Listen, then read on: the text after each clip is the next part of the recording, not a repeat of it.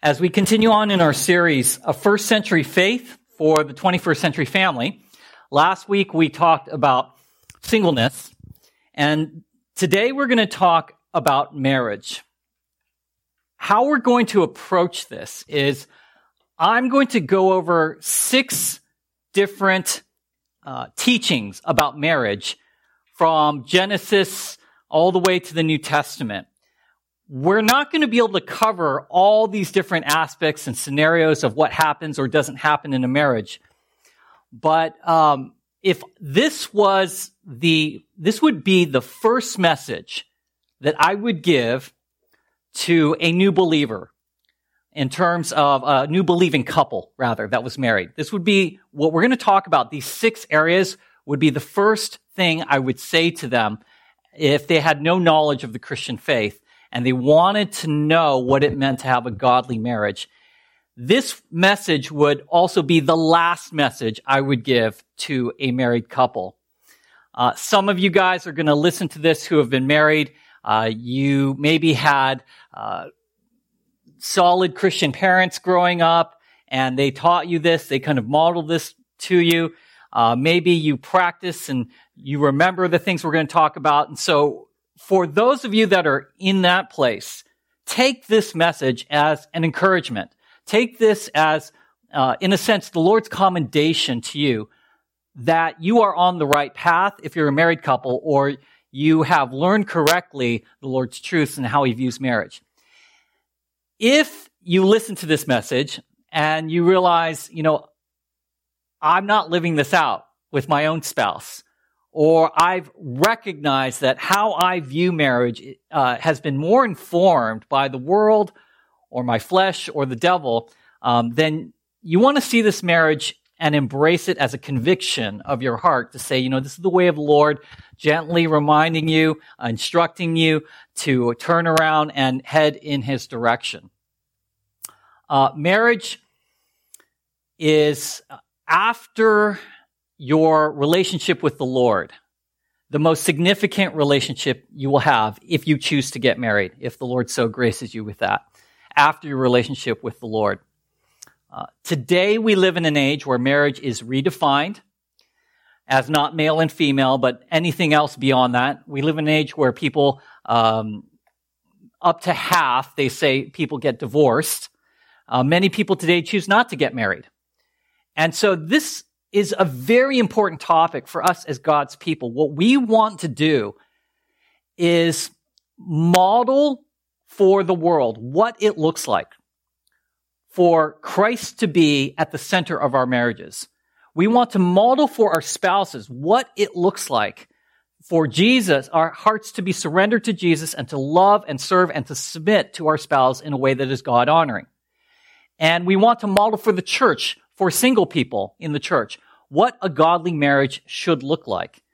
And so there's a lot at stake in terms of what we're going to learn from today. Um, the Bible says that marriage is good. In Genesis chapter 2, uh, when God created Adam out of the earth, breathed life into his nostrils, and Adam uh, was given dominion over the earth, and he's naming all the animals. It says in Genesis 2 that there was no suitable helper that was found for him. And so God uh, put him to sleep, took a rib out of him, and created woman out of man. And when Adam saw woman, he said, This is now bone of my bone, flesh of my flesh. And Adam was thrilled now that he was together with a true helper for him. And likewise for Adam, for Eve as well. Marriage is good. In Proverbs chapter 18, it says that he who finds a wife finds a good thing and obtains favor from the Lord. And I think you can apply that the other way too. He who finds a husband as well, I think that's a reasonable thing to say, finds favor from the Lord. Not that you have, do not find favor uh, from the Lord if you're single, but there is a blessing in marriage. So marriage is good. I want to say a couple more things uh, before we get into several passages uh, this morning. As you guys know, I've been reading a lot of Christian biographies. I mentioned that over the past few weeks. Um, and as I've been reading these godly men, these godly women, these Puritans, these reformers, these missionaries, these martyrs, one of the things that has struck me, especially over the past couple weeks, uh, was their marriages. I mean, we often hear about their missionary accomplishments. We hear about the theologies that they passed on. We hear about how God used them to lead people to Christ and build up the church. And we all, you know, whether men or women, we hear all of these amazing things. And uh, sometimes we don't hear uh, that much about what their family life was like, what their marriages were like. And I just want to mention a few things. This might be an encouragement to you but I think it will also be a reality check to you. And I'll just mention a few people. When you look throughout church history, uh, you can find people like a Jonathan Edwards. Uh, this was uh, this man was um, a Puritan, and he was probably one of the greatest, if not the greatest, minds that America has ever produced. And Jonathan Edwards was a writer. He was a pastor. Um, he was the president of Princeton, Princeton, uh, Princeton, uh, Princeton School, and um, and he had an amazing marriage, from what we can tell. Uh, he married a woman; they had eleven children. Um, Edwards died when he was 53 years old of an infection, and his wife came to be with him at his side. They were separated at the time because she couldn't make the distance because of winter. She ended up dying thereafter, but he had a pretty good marriage, from what we can tell. You have other people like um, William Carey, the great missionary to India. And William Carey was instrumental in the modern missions movement here in the West. Carey uh, and his wife, uh, when they were in England, and he had uh, he was instrumental in forming the uh, Baptist Missionary Society that would end up sending Carey and his wife to India.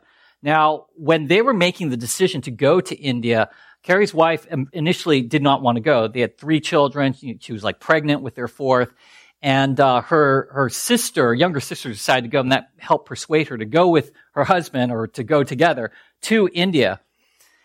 And that was a struggle because once they got uh, around that time or or thereabouts um, afterwards, Carey's wife started to go insane. And uh, when they got to India, one of their sons died, and they didn't have a lot of medical, um, you know, amenities that they had in England. And she ended up dying. Uh, Carey's second wife that he married after that, he describes as he could search the entire earth and not find a better helpmate than the second wife that he uh, married. And she died, and he had to marry a third time. And so there, there's people like Jonathan Edwards who had these amazing marriages. You had William Carey, who kind of like so, was somewhere in between.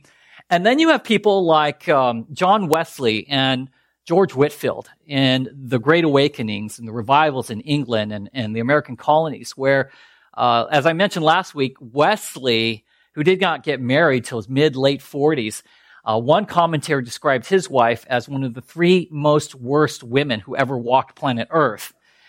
And George Whitefield, uh, one biographer uh, I read said that uh, that his marriage uh, to his wife was described as an un- unhappy marriage. And, um, and so that, that was a difficult time for many of these men. And I, I say that, maybe that's a little bit of reality check. Maybe that's a little bit of just an encouragement to you. Because as we go through these scriptures, sometimes when you look at just all these commands, and you can look at your own marriage, you can say, well, I, am just terrible. I'm not completely living this out 100%, but we forget that some of the most godly men and women throughout church history really struggled to live this out to per- Christian perfection. And yet God used them mightily. And, um, and so maybe that's a good FYI for us as we begin our time together. So, um, as we look at these six truths, we're going to look briefly, again, we're not going to look exhaustively, but briefly at God's design for marriage, goal, for marriage, fulfillment of marriage. Uh, we're not going to be able to go into all the nuances of how this looks on a day to day level. We're not going to be able to go into all the nuances of what happens in this situation of divorce or remarriage. I mean, those are huge conversations uh, to address at another time. So let me pray for our time and then we'll go ahead and go into it. Father, we pray that um, as you have instituted the, um, the institution of marriage, really at the beginning of creation, um, this is an important thing to you to represent who you are um, and how we are to represent you on this earth. And so I pray, Lord, as we go through this, this would be an encouragement to us, that you would use this to affirm that um, we who are married are truly living out and seeking to live out um, the truth about this all important institution. I pray you would convict our hearts through the Spirit for areas that we really need to address, Lord, to um, to obey your commands, to live God honoring lives. And I pray finally, Lord, for those of us that are not married, that uh, you would use this time to provide a vision for if we choose to get married, if you grace us with marriage, that uh, we would have a more solid foundation, Lord, of how to honor you in that. So we pray this in Jesus' name. Amen. Okay, so we're going to look at six different aspects of marriage, six different teachings on marriage. And let's go to the first marriage.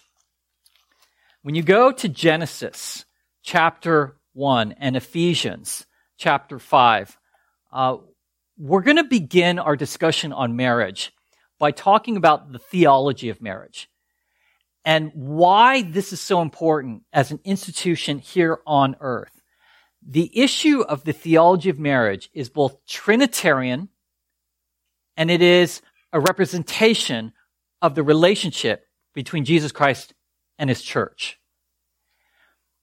The debate today about, uh, you know, uh, gay marriage, about, um, you know, should it be man and man, woman and woman, and everything in between, is not really the issue, the primary issue as a Christian. It's not about human rights. It's not about how we have evolved or devolved as a society in terms of the state of marriage today. That is a crucial, important conversation. Uh, but oftentimes people come to Christians and say, well, why do you make such a big deal about marriage? What about helping the poor? What about the environment? What about uh, uh, racial reconciliation? Aren't those important topics? Why, why do you Christians make such a big deal about marriage? Well, when you realize that the theology of marriage at the core is Trinitarian, and it is about the, the visible representation of the relationship between Jesus and the church, you realize why this is such a big issue for the church. This is not primarily about human rights or whatever your definition of that is. This is not about the legality of the issue. This is not about us, which issue is more important. This goes to the very heart of who God is, the institution of marriage between male and female. And so, uh, this is a little bit, uh, you know, abstract, uh, theoretical, theological point, but it's very important that you understand this. And go to Genesis chapter 1. Uh, we'll just look at verse 26 through 28. And I don't have the scriptures up here. You're just going to have to turn to it. so we're going to go all over the place. Uh, marriage is Trinitarian. In verse 26, Moses writes, Then God said, so God in the singular, the singular person of God, but then it says in verse 26, let what? Us make man in what? Our image after our likeness. Let's stop there. Notice there's the singular God, but there is also the plural, us. Make uh, us, let us make man in our image in our image, after our likeness. So there you have the Trinity involved in the creation of man and woman, which is God the singular, but also God in three persons, the three persons of the Trinity, God the Father, God the Son, and, uh, and God the Holy Spirit, the, the Son, the Holy Spirit, and the Father. That's the us, the plural, in verse 26. The Trinity is actually involved, and let them, that's the them is the male and female, Adam and Eve, have dominion over the fish of the sea and over the birds of the heavens and over the livestock and over all the earth and over every creeping thing that creeps on the earth. Verse 27. So God, that's essentially the Trinity, created man in his own image. The image of, of God, he created him, male and female. He created them. Verse 28, and God blessed them. Now, why is this important? Why is marriage, the marriage between a male and a female, Trinitarian? in these verses, that's who created man. And what you have in the theology of marriage is follow this a diversity in unity. A diversity in unity. For marriage to accurately reflect the Trinitarian nature of the institution, there must be both diversity and unity at the same time. What do we talk, what do we mean by that? Diversity. Men and women are different. We can all, not, not just in the emotional makeup, not just in the relational makeup, but just physiologically different. We can all acknowledge that. There's a diversity between the male body and the female body. But when they come together in marriage, there is unity. There is unity in life. There's unity in spirit. There's unity in body in marriage. There has to be a unity that is brought together and by diverse parts, just like the Trinity. The Trinity, there is diversity. Father, Son, Holy Spirit, three different persons. But in some way that is beyond our understanding, there is a unity between the three of them. In the Trinity, there is diversity, but there is also unity. In marriage between male and female, there also must be diversity and unity. Why? Because we, man and male and female, are made in the image of God. And so when you break that diversity and unity, togetherness, and you have a man marrying a, a man or a woman marrying a woman, you no longer have diversity and unity. What do you have? You have unity and a pseudo unity.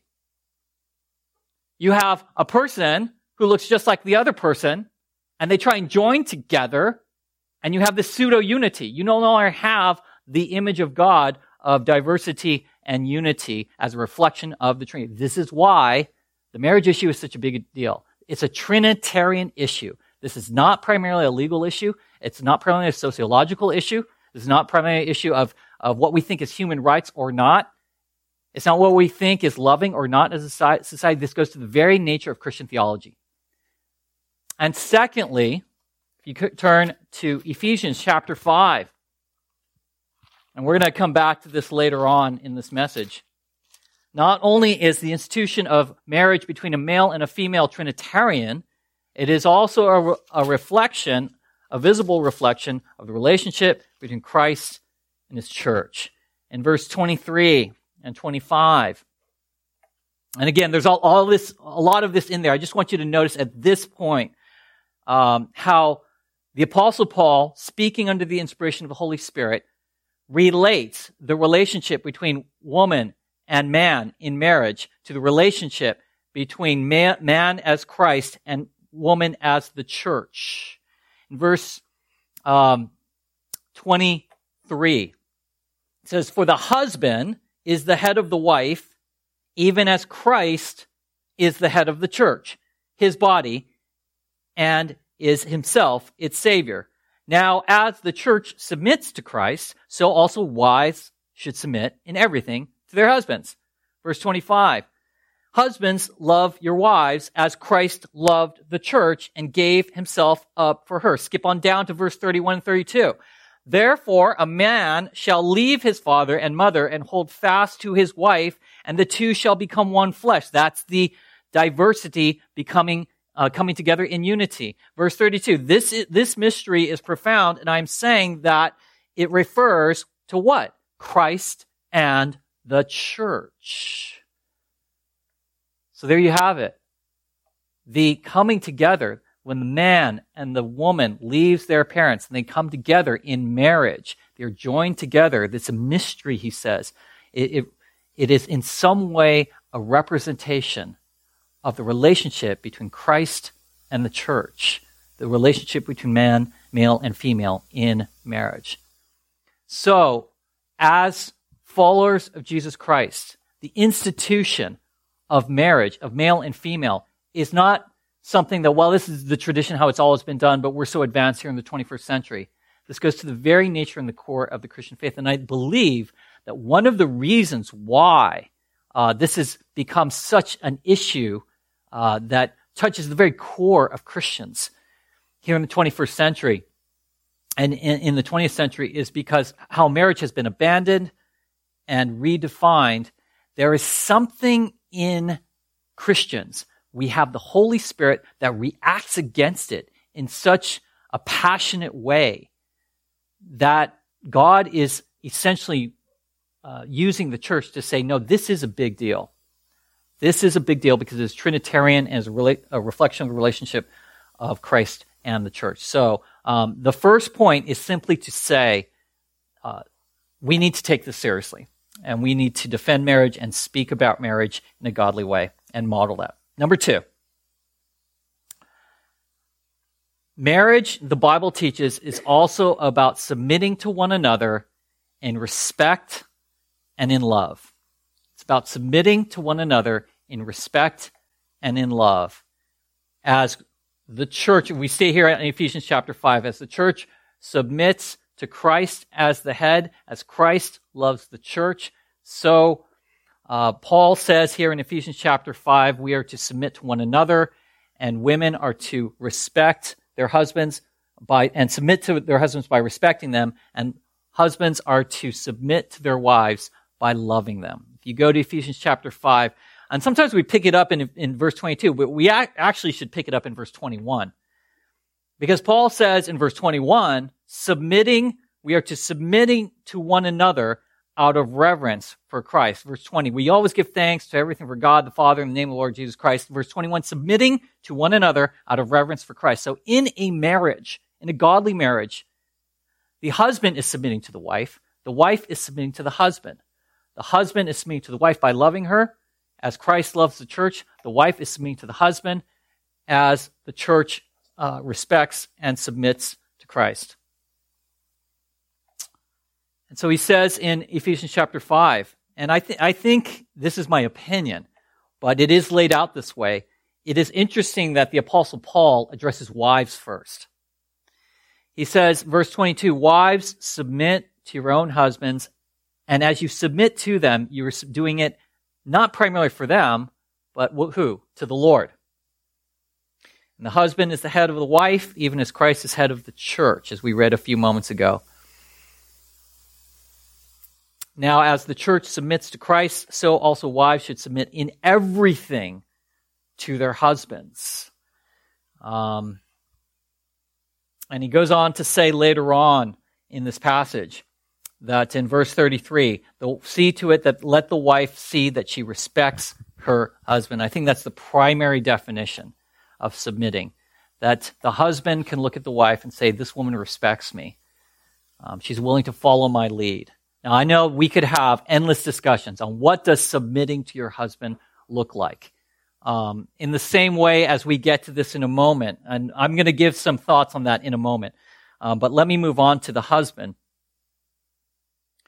Says in verse 25, husbands are to love your wives as Christ loved the church, giving, giving himself up for her. Husbands, we are to sacrifice ourselves even to the point of death for our wives. And our responsibility, verse 26, is to see that she's sanctified and sanctified um, by the washing of the water with the word, that, that our homes and we're leading our wives is according to God's truth. So that we are going to present our wives, it says in verse, um, in the following verses, to the Lord as the church is presented in splendor without spot or wrinkle.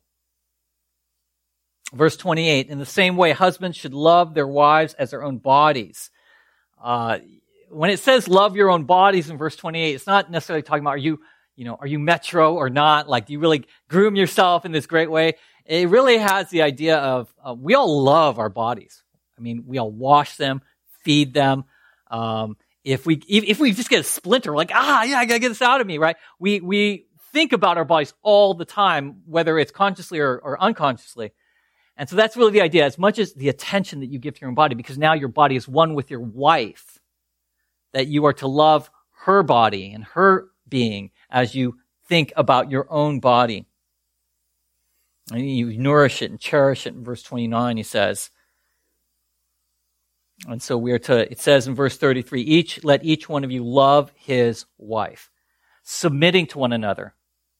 Wife submits in everything, respects her husband. The husband submits to the wife and he loves her and washes her by teaching and modeling and leading her in the word of God so that she may be presented as a sanctified vessel before the Lord. This is the essence of Paul's teaching that in a marriage we are to submit ourselves to the Lord. We are to submit ourselves to each other in respect and love. Now, I think when Paul's talking about submitting, he's not submitting in everything to the wife. I do not believe he's saying that submit to every single demand the husband has, the every ultimatum the husband has, and he is the dictator and you are the slave in this relationship and you have no say in anything. You have no choice in anything. That's not what he's saying. That's not the essence of what he's saying. Because a husband who's truly submitted to the Lord and to the wife uh, would not be that way in a marriage um, as a way of, of life in the marriage. And when it says to love your wife,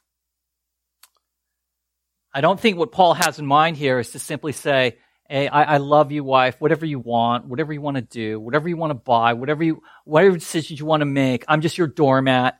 You, you just tell me what to do because that's my way of serving you and loving you.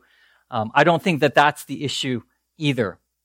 There is a sense in a marriage where um, the woman has to feel loved and the man has to be respected.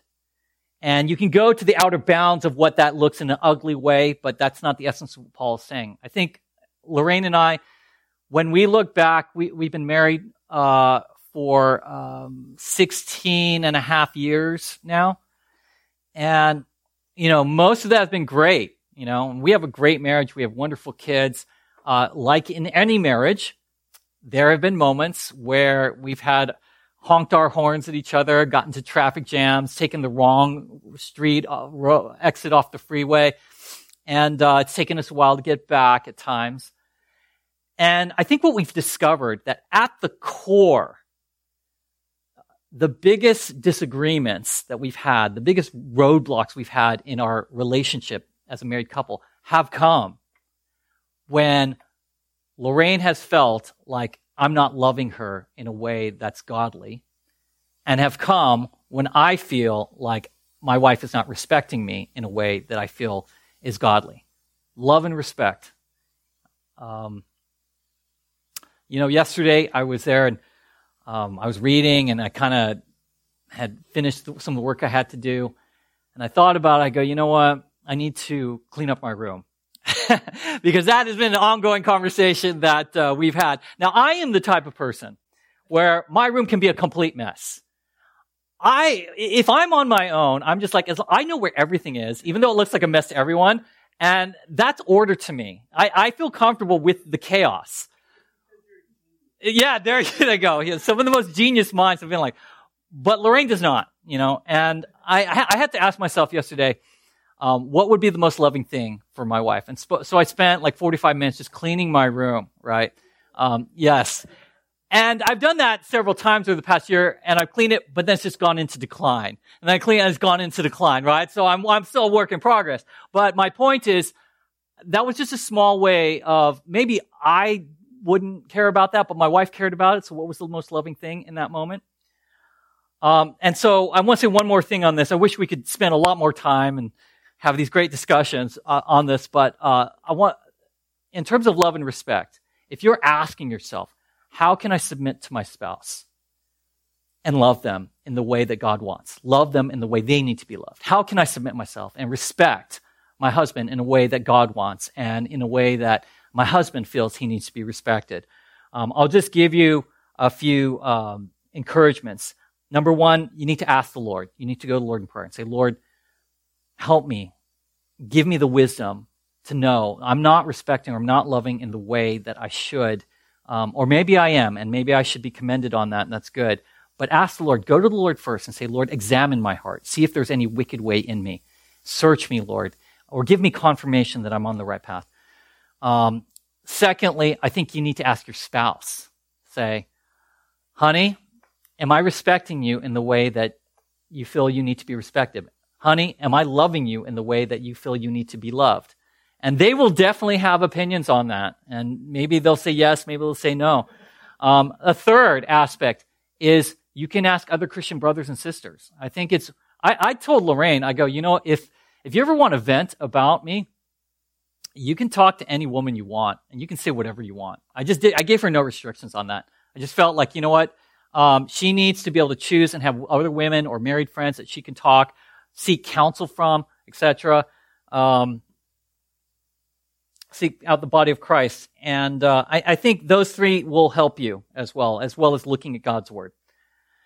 I wish we could spend more time on that, but let's move on uh, to this this one, which I'm sure will be a great follow up to that, which is marriage. In marriage, there's a sexual duty and the issue of sexual authority in marriage. In 1 Corinthians chapter 7,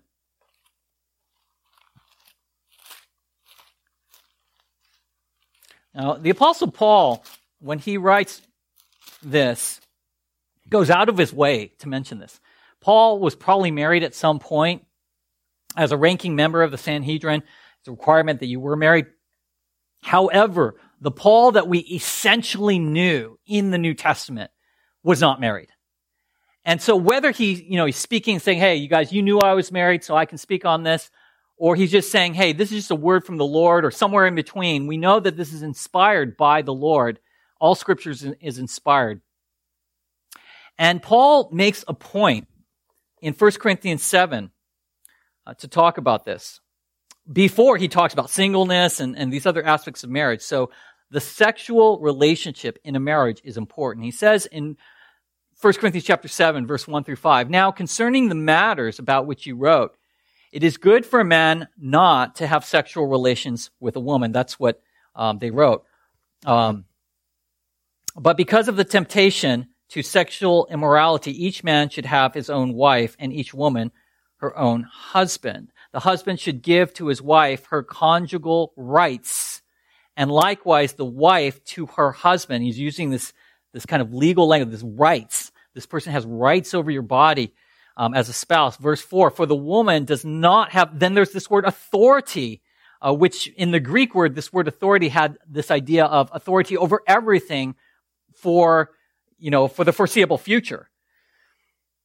Does not have authority over her own body, but the husband does. Now, it's not to say the wife doesn't have authority over her own body. It's just to say that the husband also has authority over it as well. Likewise, the husband does not have authority over his body, but the wife does. Verse 5, do not deprive one another. That is specifically talking about sexually.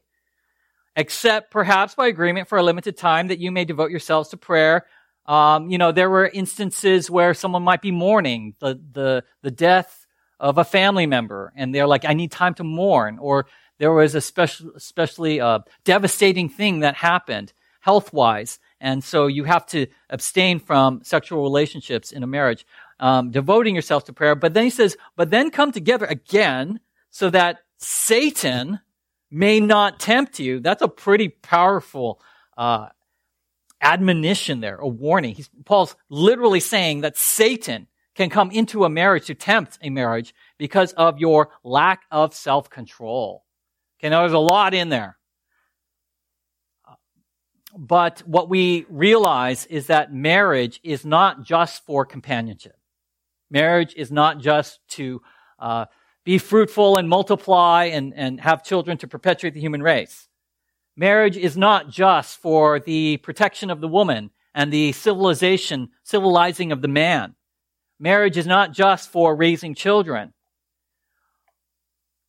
You and your spouse are now one emotionally, spiritually, relationally, and physically.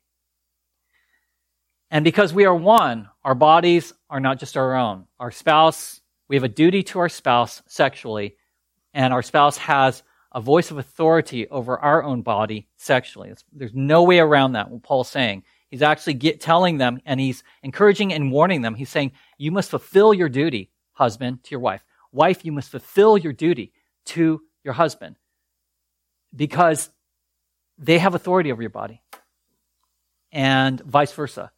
And if you don't, he says, and you're not stop, you're not, and if you're abstaining from having sexual relations with your spouse for a reason other than devoting yourself to a short period of time for, for prayer or agreed upon time, then Satan himself can come in and tempt you.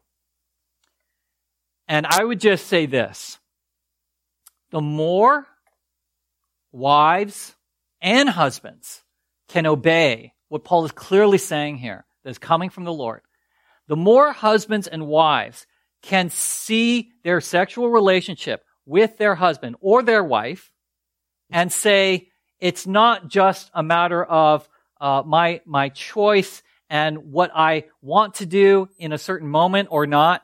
This is also about a duty that I have. It's about recognizing the God given authority of the person that I have married has a claim over my body.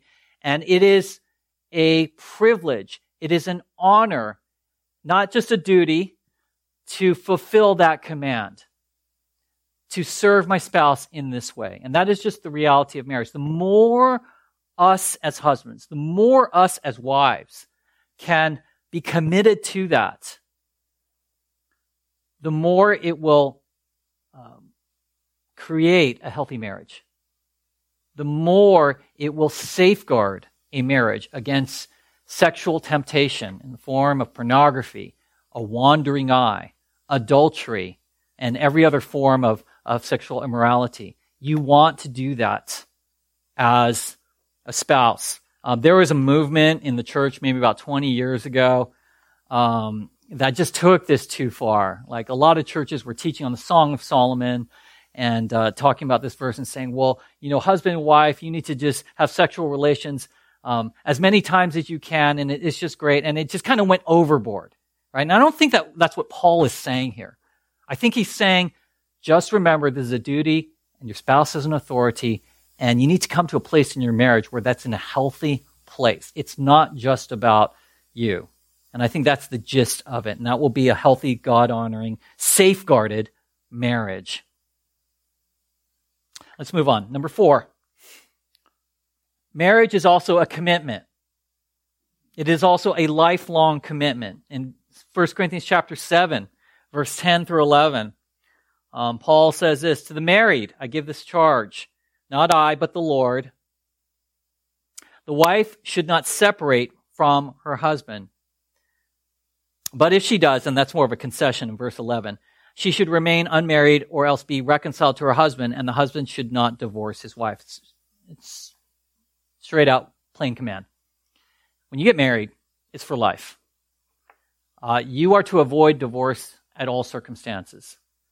And if divorce does come upon you, you're not to remarry unless it's certain specific circumstances. There's a whole lot we could say about this, but essentially the Bible says there's three circumstances. If you ended up getting, you should only get divorced if there's adultery involved in the marriage. And even if there's adultery, I think the sweep when you look at the Old Testament where God says, I hate divorce, um, and the sweep of the New Testament, you want to you want to try and repair the marriage if possible.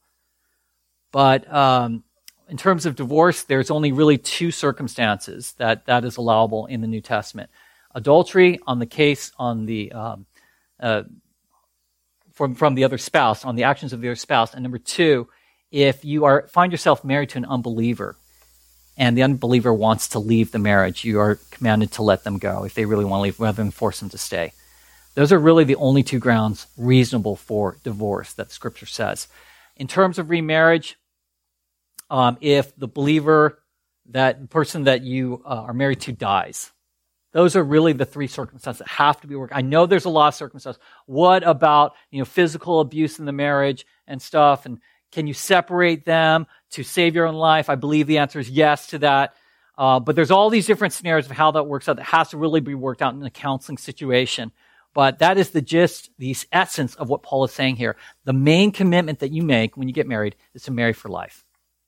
And so after your choice to uh, follow Jesus Christ as a Christian, there is no bigger decision you will make with your life uh, than who you get married to if you end up getting married. I can't think of a bigger decision. What your career is going to be a bigger decision. How much money you make is going to be a bigger decision. Whether you even have kids. No. Those are all important decisions. Where you live, the, the decision on who you get married. So you need to make that decision with prayer. You need to make it with counsel from the church. You need to make that um, with the counsel of Scripture as well. And you need to be very um, selective in terms of making sure that you, as a follower of Jesus Christ, marry another follower of Jesus Christ who is actively walking with the Lord. Because if you're going to spend the next 30, 40, 50 plus years with this person, um, that's every day. And so Um, you want to be able to make that commitment. When we got married, Lauren and I were talking about marriage. You know, we just turned to each other and said, divorce is not an option. It's just not. Okay. We're going to make this lifelong commitment, um, until we die. And so, um, that is our view. And I think that's the, uh, view of that. Marriage is not, in our culture today, it's seen as a test drive. I'll try it. If I don't like it, I'll just change. Um, that's not the way of God. Number five, amidst your commitment, your lifelong commitment to your spouse, amidst your duties to your spouse, uh, in terms of your marital physical duties to your spouse, amidst your um, responsibility as the woman to respect the husband and the husband to love the wife and to submit to each other and to have a godly marriage, amidst all of that, there is this other aspect to it that you sometimes don't hear preached, but it is right there in the same chapter of 1 Corinthians chapter 7. And that is this. Amidst all of the considerations that are inward looking about you and your marriage, there is also this other consideration that even once you get married, you are still under command. You still have a commitment and responsibility to the work of the Lord, to the things of the Lord that are not just in your family, but are even outside of your family, in the church and your mission in the world. Translation. When you get married, you cannot just be about you and your, your spouse and your kids and, uh, and, you know, kind of your life. You got to be about the work of the Lord outside of your marriage. First Corinthians chapter 7, verse 29 through 31. Skip on down a little bit further. Paul says this, verse 29. This is what I mean, brothers. The appointed time has grown very short. He's talking to the Corinthian church, and, which includes married people.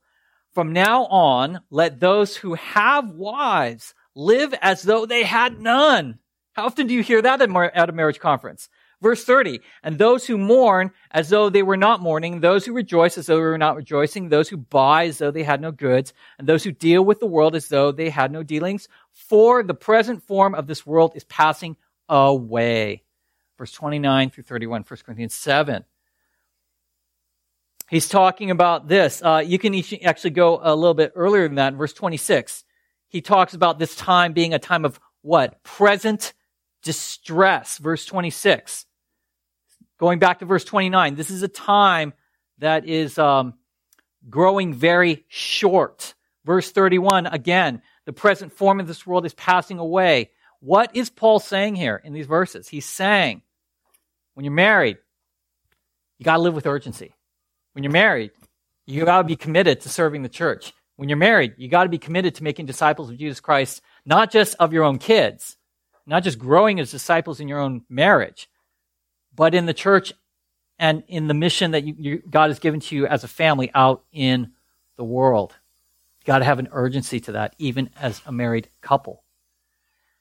Lorraine and I made a commitment when we got married. We said, you know what? When we get married, we are not going to allow our marriage or kids, if we, uh, if God gives us kids, to put ourselves on a trajectory to where our family life and our marriage simply looks like got a great home, got a good bank account, we got kids that are headed on their way to college, we drive decent cars, we get to go on vacations. Hey, those are blessings for the Lord. That's that's you know all fine and good, and we participate in that. And I'm not saying that's bad by nature. What I'm saying is that was not going to. And you know maybe we attend church. You know this was not going to be our lives. We said we can enjoy those blessings. One, but two, we're also going to be focused on the mission that God has for us as married couple and then married couple with kids.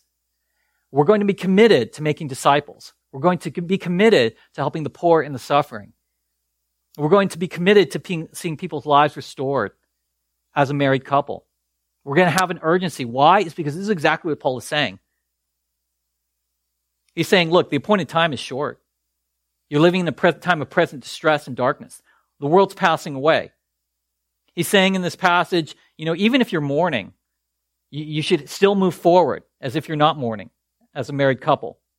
He says, if you're rejoicing, great things are happening to you. You should still live as if you're not rejoicing, even though you are rejoicing, because the time is short. He's saying if you're buying stuff, you got all these goods. There should be an aspect where you can enjoy it, but also live as if you don't have. Be willing to part with it, and etc. You're dealing with the world and all, all the world has for you and your job and stuff. Still be focused as a married couple and his family, the work of the Lord. Um, this you saw this in the New Testament and in the apostolic times. Uh, church tradition says that the apostle Peter, and I, I, I you know, I, I, visited the dungeon where Peter and Paul stayed in uh, the Mamertino um, prison in Rome. This is, you know, this past summer. It's a dark, dank place, depressing place. And, and Peter was in Rome in the 60s, uh, 60s AD. Now, he died sometime uh, during the New Testament, but church tradition says that, and you know this, that he was, he has to be crucified upside down. However, it, church tradition also says that before Peter was crucified, and he requested to be up, crucified upside down because that was more painful than right side up, because he didn't feel he was worthy to die in the way of his Lord. Peter actually had to watch his wife be crucified before him. What was Peter's wife doing in Rome?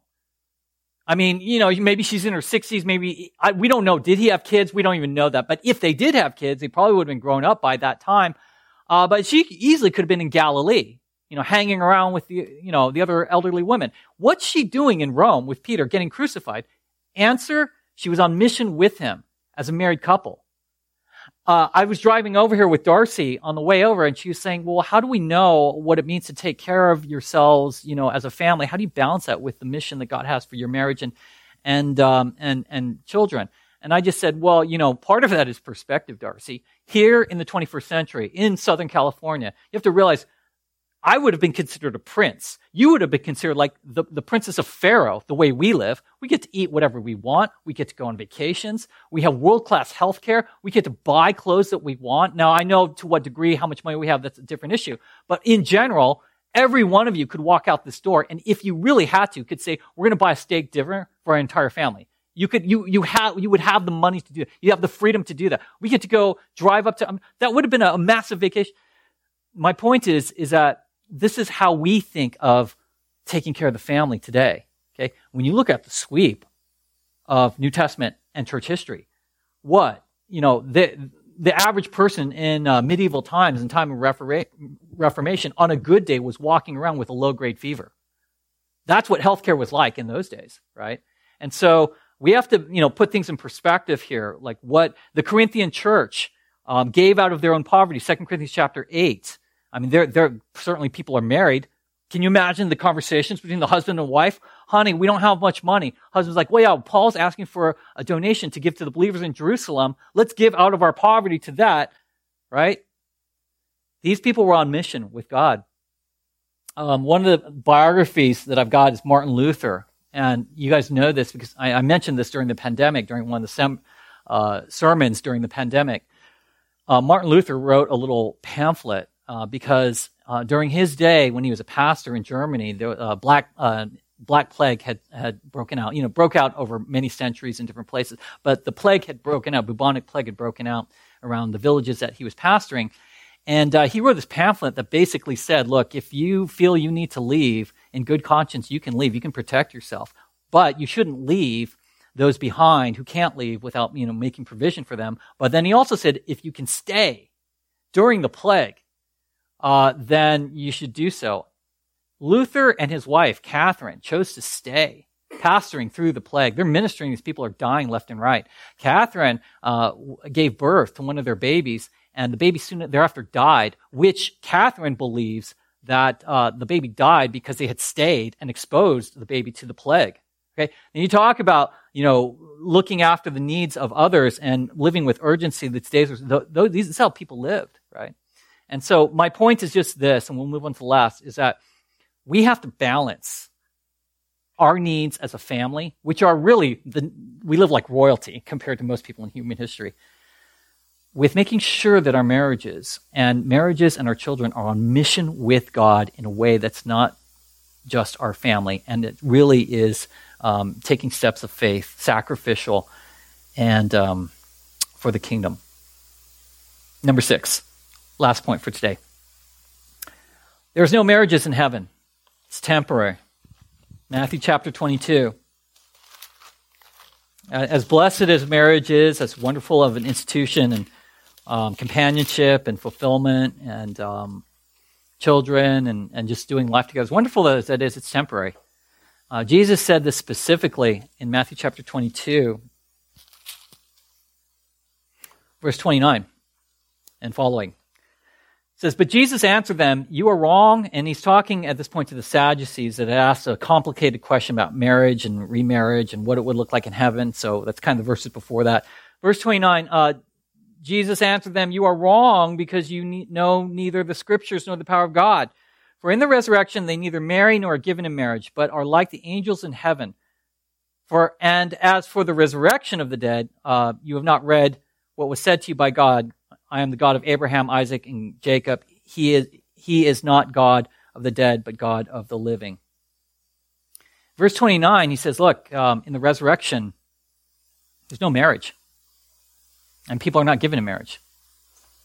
You, um, the Mormons believe that one of the reasons why Mormons have such big families is because in their theology, which is totally unbiblical, they believe that the more kids you have here on earth, the greater your celestial kingdom you'll have in heaven. And I believe you might have like numerous spouses and stuff even in heaven and so forth. And it's part of the reasons why they, you have such big Mormon families. It's not just commitment to the holiness of the family, so to speak. There's a reward in, in their theology. Uh, Jesus says, no, there's no marriages. Why?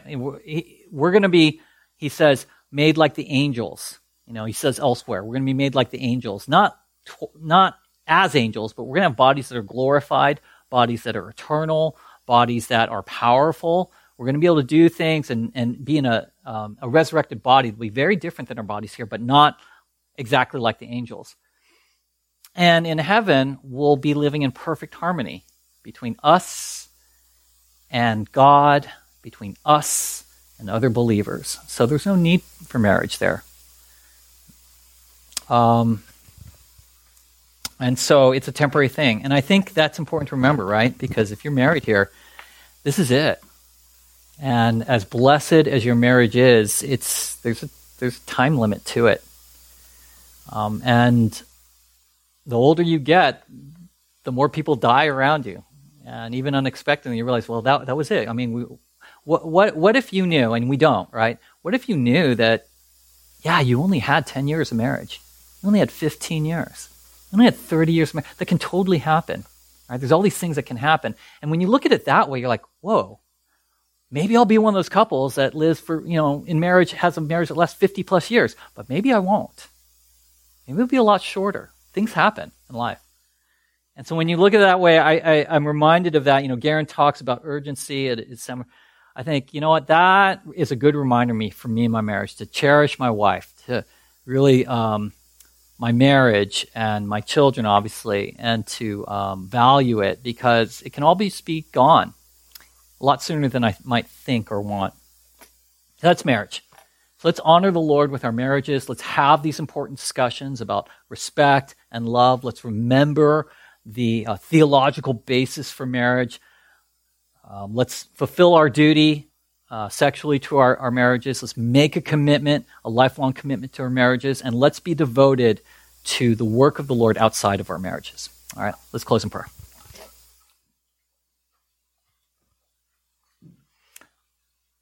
Father, as we close right now, uh, what a grand sweep of this all important relationship that we have with our spouses or maybe hope to have one day. And I pray that City Bible Church would be um, a fruitful, prosperous, godly expression of what you yourself have instituted as a reflection of the relationship that you share with the Son and the Spirit, that we may represent Christ and His church well here on this earth and be devoted to the clear commands of how to do that. And I pray you'd raise up the couples in this church to live godly and loving and holy and wise and peaceful lives in their marriages. In Jesus' name, amen. Okay, let's uh, stand and we'll close together.